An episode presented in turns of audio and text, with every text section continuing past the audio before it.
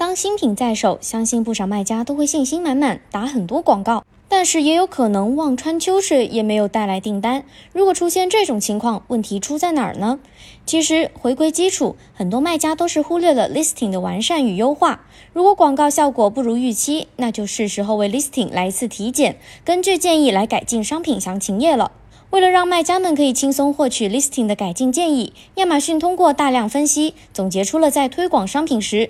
对广告效果影响最大的几个商品详情页的要素，系统自动针对这张检查清单为广告主的广告 ASIN 做体检，并根据检测出的问题提出制定化的商品信息改进建议。为 ASIN 带来更多展示、点击和销售转化的机会。有研究发现，未推广的 ASIN 采用了至少一个商品详情页改进建议的卖家，一周后销售额增长了百分之二十九。有了系统的提醒，再也不用大海捞针，逐个检查 ASIN 的 listing 问题。那一般系统会给你提出哪些建议，又有哪些操作重点呢？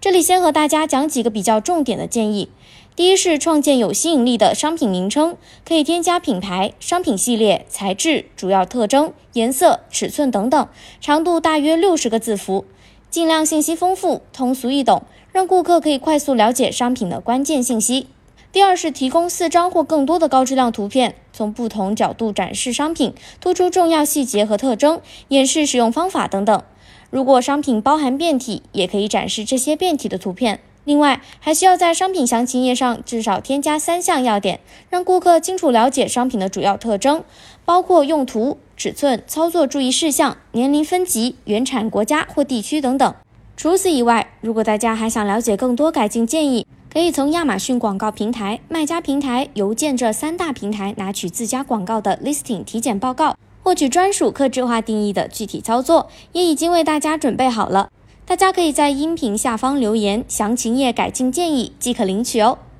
不过在实际的运用当中，除了求助系统的提醒，我们还可以用什么方法来判断自己的 listing 有没有问题呢？我们来看看有着七年跨境电商经验、四年高管经验的大麦 Sean 怎么说。Sean 认为，在投放后，我们还可以以结果为导向，通过商品推广自动广告的数据来排查 listing 问题。比如说，在新品上架一段时间后，发现 ASIN 的曝光并不理想，那么问题就很有可能出现在标题上面，消费者看第一眼时没能吸引他们。这里要提醒大家，我们在写标题的时候要留意语言是否通顺，重点是否放在标题的前面。由于移动端和电脑端展示长度的区别。如果重点没有放在标题前面，则有可能导致部分重点标题被隐藏，影响产品的曝光。有了坚实的 listing 基础，广告效果自然柳暗花明，见有成效啦！快来检查一下平常容易忽略的 listing，找到改进的方向吧。